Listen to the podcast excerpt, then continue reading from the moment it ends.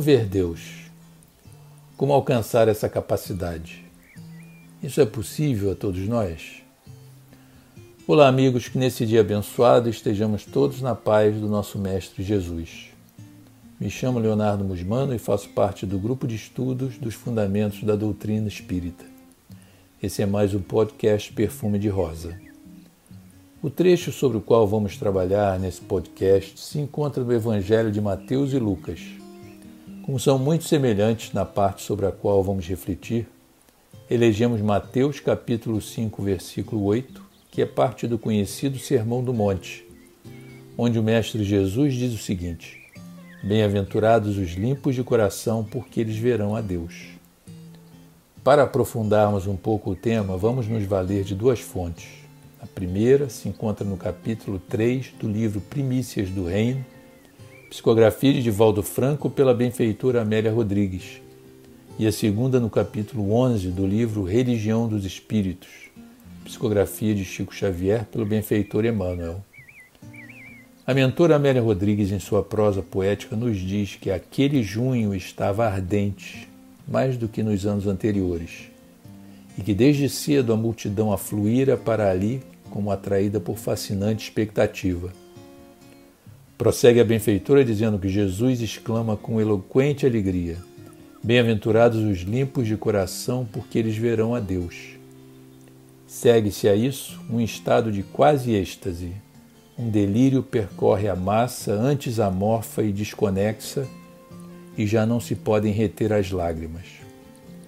Completa a benfeitura com as orientações para se ver Deus. Diz ela: abrir os olhos do sentimento para ver o que a inteligência sonha e não alcança, alçar voo à inocência e sintonizar com a verdade sem retórica, em harmonia, sem interrupção para aurir vida, fruir a visão de Deus.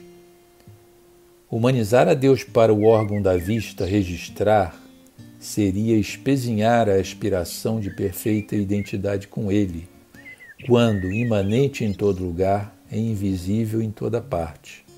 Desejando o finito reter o infinito, tem esse finito pervertido, imaculado o coração.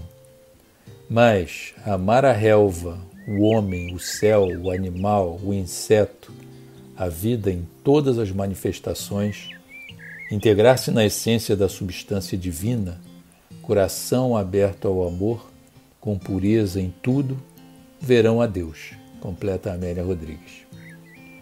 Já o benfeitor Emmanuel, na bibliografia acima mencionada, nos traz as seguintes reflexões sobre esse trecho do Sermão do Monte.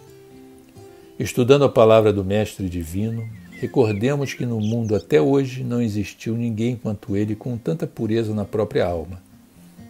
Cabe-nos, pois, lembrar como Jesus via no caminho da vida para reconhecermos com segurança que, embora na Terra, sabia encontrar a presença divina em todas as situações e em todas as criaturas.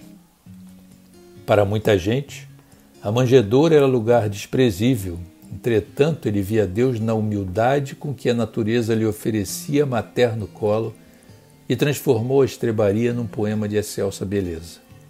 Para muita gente, Maria de Magdala era mulher sem qualquer valor, pela condição de obsidiada em que se mostrava na vida pública. No entanto, ele via Deus naquele coração feminino ralado de sofrimento e converteu-a em mensageira da celeste ressurreição. Para muita gente, Simão Pedro era homem rude e inconstante, indigno de maior consideração. Contudo, ele via Deus no espírito atribulado do pescador semi-analfabeto que o povo menosprezava e transmutou-o em paradigma da fé cristã para todos os séculos. Para muita gente, Judas era negociante de expressão suspeita, capaz de astuciosos ardis em louvor de si mesmo. No entanto, ele via Deus na alma inquieta do companheiro, que os outros menoscabavam, e estendeu-lhe braços amigos até ao fim da penosa deserção, a que o discípulo distraído se entregou invigilante. Para muita gente, Saulo de Tarso era guardião intransigente da lei antiga, vaidoso e perverso na defesa dos próprios caprichos. Contudo, ele via Deus naquele espírito atormentado, e procurou-o pessoalmente para confiar-lhe embaixada importante. Se purificares assim o coração, identificarás a presença de Deus em toda parte, compreendendo que a esperança do Criador não esmorece em criatura alguma.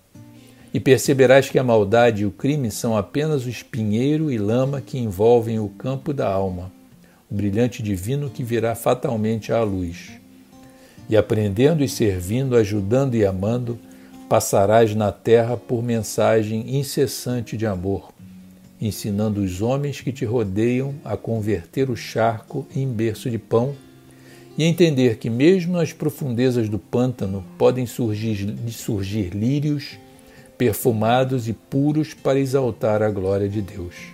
Finaliza o benfeitor. Muita paz a todos.